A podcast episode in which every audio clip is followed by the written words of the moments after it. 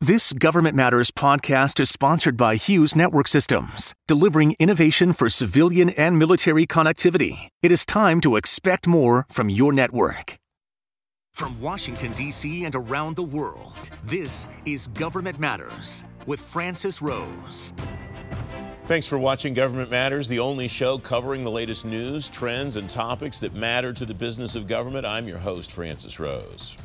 The Navy's new shipbuilding plan moves it away from a hard target of 355 ships. The new update has a minimum target of 321 man ships. Defense News reports the plan includes a ceiling of just over 370 man ships. The Department of Health and Human Services will increase the number and diversity of its health IT workforce. The Biden administration will put $80 million from the stimulus into the new four year initiative. NextGov reports the plan will focus on improving data collection, specifically around race and ethnicity. The Office of the National Cyber Director has its first leader. The Senate confirmed Chris Inglis to be the administration's top cyber advisor. Politico reports Congress still hasn't funded the office, even though it authorized Inglis to hire 75 employees.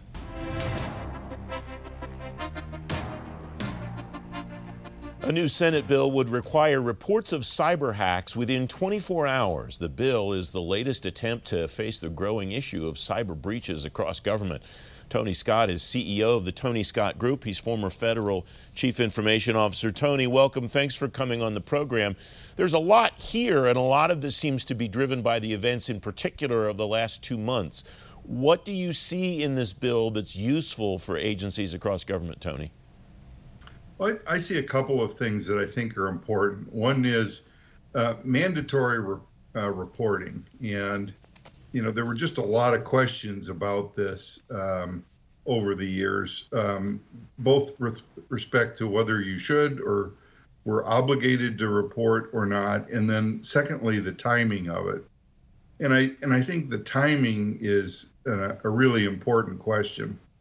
One of the problems that I think everyone has had, whether it's government or the private sector, is the fact that um, it's usually a very long time between the when the actual breach occurred and when it's discovered by the institution, the agency, or the private sector uh, uh, enterprise. And there's often a period when a breach is first detected. That's there's a question about what is it? How big is it? How broad is it? Uh, and so there's usually an investigation period that goes on. Um, and often that what that really means in practical terms is even if an agency was going to report uh, something, they wait a long time until they know exactly what it was to report it. And I and I think as a result of this, there'll be at least the possibility of much earlier reporting than was taking place before, uh, but also uh, helping agencies get more help um, when they suspect that something has uh, gone wrong. If agencies harden their systems, though, the way that they are supposed to have been since before you were the CIO, at some point could we reach a, a situation where there are so many reports because you're, as you say, folks are reporting within 24 hours rather than waiting to see if it was a serious breach or not. Is there a point where we could have so many reports that the effect is diluted somehow? Well, I think I think there's that possibility, Francis, but frankly, I think the real danger is the opposite, which is what we've been experiencing, which is too little is known to effectively do anything about it, um, uh, you know, in a timely manner. And so, I think this moves the needle the other direction. Um, and you know, if that becomes a problem, I think that then there's other, you know, remedies that one could uh, could think of um, in terms of severity or you know other kinds of things that would lighten the load. But uh, I see this as a positive move, frankly. So 24 hours is doable then, if this is a positive move.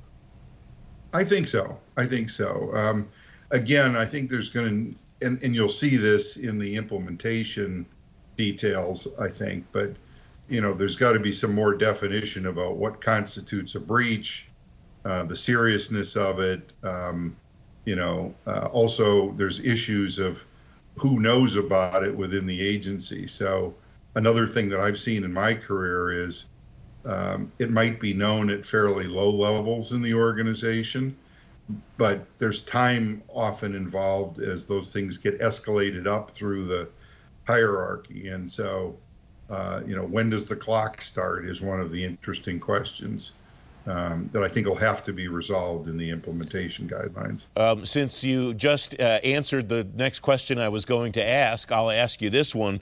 Um, this Politico report says the draft bill would give CISA 180 days to establish a process for collecting hacking uh, hack reports. How do you think that 180 day process should go, Tony? What should that look like? Well, I what I hope will happen is that you know a draft set of guidelines will get uh, published and then a period of comment. So, uh, one of the things that I learned is you never know how people are going to interpret uh, words on a piece of paper. And uh, when you publish draft uh, guidelines, you can get some, I think, really important feedback um, that will help you uh, when you actually issue the final document, whatever whatever it is. Another provision in this legislation, Tony, is that CISA would have to report Politico writes to Congress annually on the number of reports received through the new program. Is there a danger that we get to creating more reports and, and more paper and focus not as much as we should in the actual security? Well, I think the reports to Congress are important because we need to send signals to our legislators and and, and people at the top of agencies, frankly, uh, in terms the nature of these things and the severity of them. And I hope that's done in the spirit of creating more uh, awareness and uh, more focus on this particular problem. You know, when I was there as federal CIO, uh, I could count on two hands really the, the number of people in Congress who were you know, really, um, uh, I'd say, uh, aware of and uh, and could speak intelligently about uh, cyber issues. Uh, it just wasn't that many. Thankfully, there's a lot more now, but still not enough. These these reports could help educate an important um, group of folks. Tony Scott, thanks very much as always. Great to have you back. My pleasure. All right, coming next, uh, a deadline every agency faces straight ahead on government matters. Less than a month to go to prepare return to office plans. You're watching WJLA 24 7 News.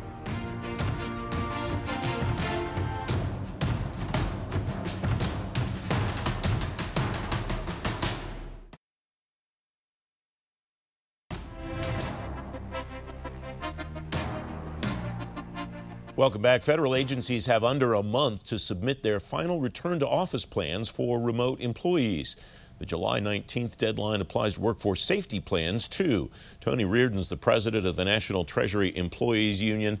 Uh, Tony, welcome. It's good to have you back on the program. What are you hearing from the people that you represent about what they're thinking about going back to the office? Well, first of all, Francis, thank you very much for having me. It's uh, always an honor to be on your show with you. You know, what what I'm hearing is that employees are really understandably anxious about uh, reentry into the workplace.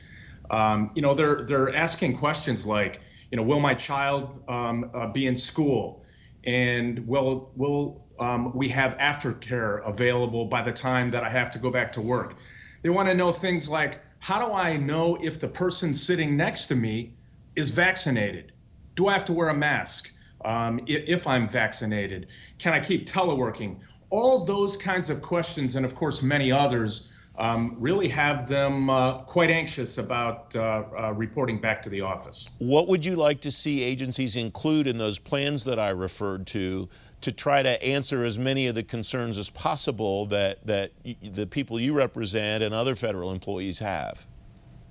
Well, I think um, there are um, a, a, number of things that certainly we are talking to uh, some of the agencies where we represent employees, you know, about things uh, related to health and safety. For example, uh, mask policy as it relates to vaccinated and unvaccinated employees. That that needs to get clear um, in agencies, how they're going to be dealing with that.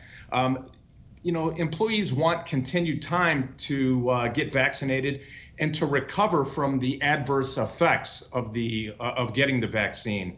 Um, there is the ongoing um, uh, promotion of the need to get vaccinated. We want agencies to continue to talk to their employees um, and encourage them to get vaccinated. And I think it's it's always um, useful to provide incentives so that uh, that happens. And I think that helps our communities and you know our, our nation uh, um, at large. Health screenings uh, for employees and contractors and visitors. Um, some other things that we're interested in, for example, and I won't go into details yet about those, but are uh, telework, work schedules, travel policies for employees, leave. You know, caregivers still don't have really an alternative um, in that regard, and also how high risk uh, employees are treated.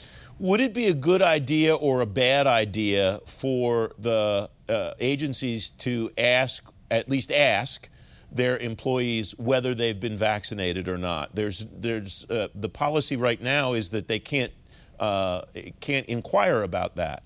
Is that something that maybe should change, Tony, to give the other employees in an organization some uh, confidence about the safety of the workplace? You know, um, Francis, from my perspective, I, I don't think it's a problem to ask but um, the issue really has to be from also from my perspective it's it's got to be um, voluntarily provided um, by the employee um, i do not support um, requiring employees to um, uh, you know make that information uh, known i think you know quite candidly folks that get the vaccine well and i'll speak for myself i mean you know i got the vaccine a while back and i'm i'm uh, quite open about that, and I think uh, many others would uh, would be as well. What are the conversations like in the organizations where you represent employees, Tony? What not specific a specific agency, but broadly, how are those conversations going? Are you encouraged by the the discussions? Well, you know, it's there's really kind of uh, Francis a, a wide array um, as there there typically are. You know, at NTEU we represent employees in 34 agencies, so we always get you know kind of a, a, a broad list of those uh, agencies that, in this case, for example, are uh, very interested in talking to us and and um, have already engaged us. We went to every single agency where we represent employees early on and made sure that they understood that we wanted to have um, discussions with them about these plans that are due on July 19th that you mentioned. And, um, you know, not surprisingly, as I said, there are some agencies that are uh, very interested um, uh, in talking to us. And there are other agencies that we've not heard a lot from and, and not gotten a lot, a lot back from um, on these issues. And really, look, from my perspective, it is absolutely in every agency's best interest to have conversations with us. You know, like I said, we represent so many employees in so many various agencies. We've got a lot of experience on all these issues. And so to be able to have conversations with them, um, I think is really helpful to the agency so that they can figure out exactly how they want to put this plan together so that um, the outcomes are the best for employees and the agency. We have less than a minute left, Tony. It's not just helpful in your words to the agencies, it's required. OMB has said that these agencies should bargain with you and, and other unions. Do you have any recourse if, if these plans, if you get down to crunch time July 19th and you still don't have much traction?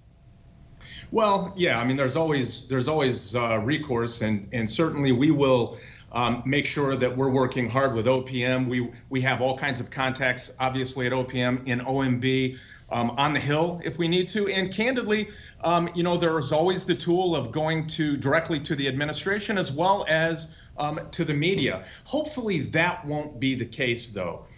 We are all, I think, trying to work in the same um, general direction and you know ultimately the health and safety of employees and the ability for employees um, to be able to be in the workplace or doing the work uh, via telework from home is critically important so that um, they're able to do the work of the American people. So anything we can do in creating these plans that enables employees to continue to be able to do the work of the American people and for the American people to get um, the services that they require from um, their federal government, I think, is uh, a win win for everybody. Tony Reardon, thank you very much as always. Appreciate your time. Thank you, Francis. Up next, applying chemistry to acquisition. Straight ahead on Government Matters, tracking new tools and innovations in federal procurement. Don't forget, if you miss an episode of the show, it's on govmatters.tv. We'll be right back.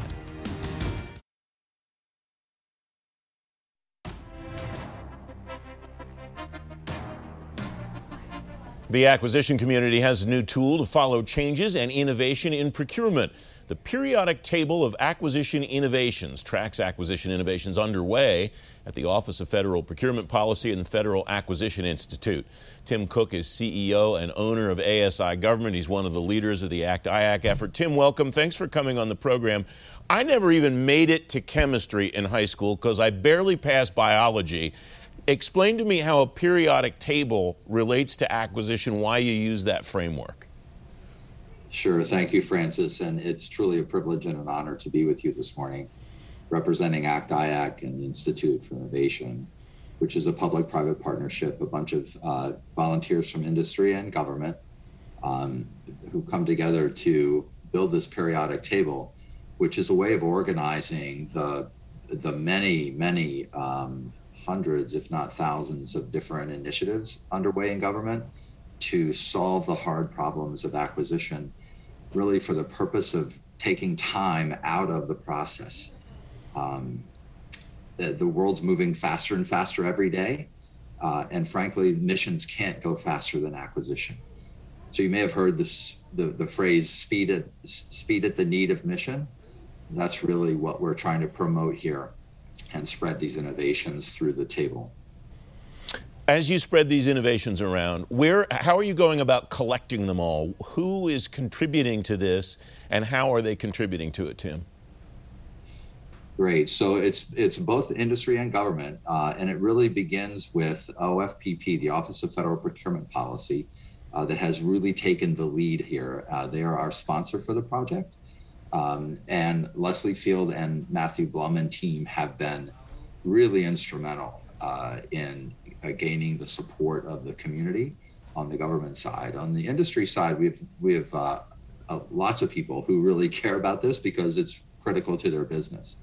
Um, so uh, the initial table was really built to help people understand the way that the rules could be uh, used uh, to improve speed, which is an interesting concept, right? You think of rules as being in the way uh, there, it's not mutually exclusive. Uh, the rules can be used to improve speed of acquisition. A great example is the IRS with their pilot IRS program. Uh, it's all FAR based, uh, using the rules smartly to speed up the process. Yeah, I think that's what's most useful about this, Tim, is that it's all use cases. It's all examples of how this is actually working. It's not theoretical, right? Absolutely. We are on the ground getting it done, and we're finding the people who are being successful and sharing their stories. Tell me about those stories that you're tracking most closely right now. Yeah, so the ones we're working on right now, you know, there's there's been a a, a, a, a burst of activity in the uh, acquis- uh, the artificial intelligence RPA robotic process automation field. Um, which has the ability, frankly, to move mountains of administrative work uh, out of the way uh, of contracting professionals so that they can become those strategic advisors uh, that we always uh, wanted them to be. Um, so that's the focus right now. Uh, OFPP had started an initiative um, with uh, with Cortina Smith, building on the work of. Um, by the way, I have to say this: the original table uh, the the Fed 100 awards went out, and three of the members of that team uh, were on the award list, and that's Eliana Zavala, um, and Trevor Wagner and Gisa Sateri. Uh, the uh, RPA and AI usage are are you tracking that from the perspective of acquiring that for use broadly across government at various agencies? Are you tracking that for use in the acquisition process itself, or some combination of both, or something else? Yeah, you you hit it. You hit the nail on the head. Uh, this is all driven by use cases. Uh, some original work was done uh, by Curtina Smith uh, at OFPP. Uh, she covered through a survey a couple dozen, uh, more than 20 use cases that she solicited from across government. Um, and use cases really are the best way to think about this technology. Um, it, it is very effective, but it has to be tailored for each use case. So right now we're focused on two use cases uh, in the team that's collecting uh, and adding to the knowledge that we have. The two use cases are um, contractor responsibility, uh, which has a fairly long histories. Lots of people are still doing it, um, and uh, contract closeout, uh, which everybody needs to do, and some people have already done. So, w- what about the successes that have happened already can be shared in a way to accelerate uh, the progress? We have about a minute left, Tim. What's the end result that you're going for? What's better when this work is mature? Yeah, so um, th- what's better is that uh, we'll have a new version of the table. Uh, the ver- that version of the table, uh, which should be coming out uh, later this year, uh, will include uh, a number of different technology innovations. And the technology innovations are brand new to the table. people can still go to the same table address at fai.gov, periodic table, uh, and they'll be able to find uh, all of these technology innovations that we've been able to track and describe. One new part about this, I have to just say it for a second, we're including cultural adaptation. So you might think there's resistance to change here, but when the workforce experiences what these uh, tools can do for them, they, they wholeheartedly embrace them. Tim Cooke, thanks very much. It's great to see you again. It's great to see you. Thank you, Francis. Don't forget, if you miss an episode of Government Matters, it's at govmatters.tv, and you get a preview and a recap of every show when you sign up for our daily newsletters. You just enter your email in the red box on the website. I'm back in two minutes.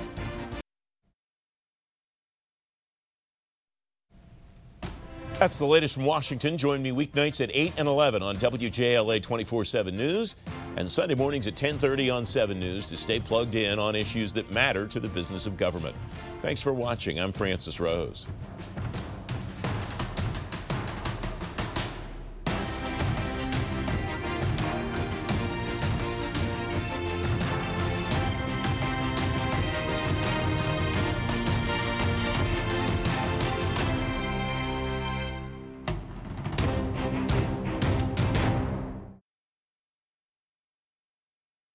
Thanks for listening. Our daily program is produced by James Mahoney and Drew Friedman. Christy Marriott leads our technical crew. Our web editor is Beatrice Haddon. Our director of content is Alan Holmes. Visit govmatters.tv for articles, videos, and more. Government Matters is recorded at WJLA TV in Washington, D.C. Copyright Sinclair Broadcast Group. You have been listening to the Government Matters podcast, sponsored by Hughes Network Systems. Stay tuned for a brief interview with Tony Bardo of Hughes. Tony Bardo is Assistant Vice President for Government Solutions at Hughes. Tony, it's great to talk to you again. I thought of you the other day because I saw another agency make an award on the Enterprise Infrastructure Solutions contract at General Services Administration. You have been telling me for a long time about how important this contract is. Why is it so important, Tony? It's so important because the agencies have been dealing with 20 year old network technology um, for 20 years. And and basically this is their opportunity to use this important contract to modernize the network to keep up with constituents who are demanding more digital centric services and the government needs the the network to uh, to step up to those uh, expectations. This is a long-term contract. How is it built so that when Hughes rolls out something cool say 5 years from now that the agencies will be able to access that. The agencies will be able to leverage new technologies that come down the line during the life of this contract. GSA's got a good plan for that. They've got a plan for the on ramping of, of services.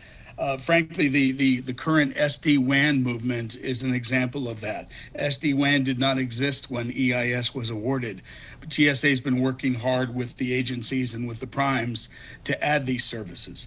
So, what's important is that the agencies demand that the um, that the primes offer various kinds of SD WAN solutions. There are a number of them out there. They need to not just offer their direct example examples of uh, proprietary services, but there are multiple platforms. Agencies should really meet with the primes and say, "Here's what I want. Here's what I want. To, here's where I want to go over the next 10 to 15 years." Time is of the essence, it strikes me, Tony, because uh, there's a countdown clock going here for agencies to get these contracts awarded. Um, if you're just starting this process at the beginning, first of all, shame on you, I guess. But um, secondly, what's the role of the vendor to help uh, uh, an agency move the ball? Well, I think I think the idea here is to, if you haven't gotten started yet, make sure you're asking the right questions of industry, that you're asking for the right kind of services. If you're still s- stuck on an RFP or a format that asks for older technology, there are and and there are unfortunately, Francis, a number of RFPs and fair opportunities out there that have asked for the old stuff, and it's it's like the the to, to some extent, I'm I'm I'm advocating for timeline be damned. You ought to stop stop the presses start over again and recast the requirement to reflect what's what's needed uh, what agencies should expect from their networks today we just have uh, 20 seconds left tony you have you're casting this as an opportunity for agencies to transform the way they do things and not just write a new contract it sounds like Oh, absolutely. It's it's it's critical. It's the right time. The technology is very very fresh and can carry the agencies for a long time forward. Tony Bardo of Hughes, great to talk to you, my friend. Thank you, Francis.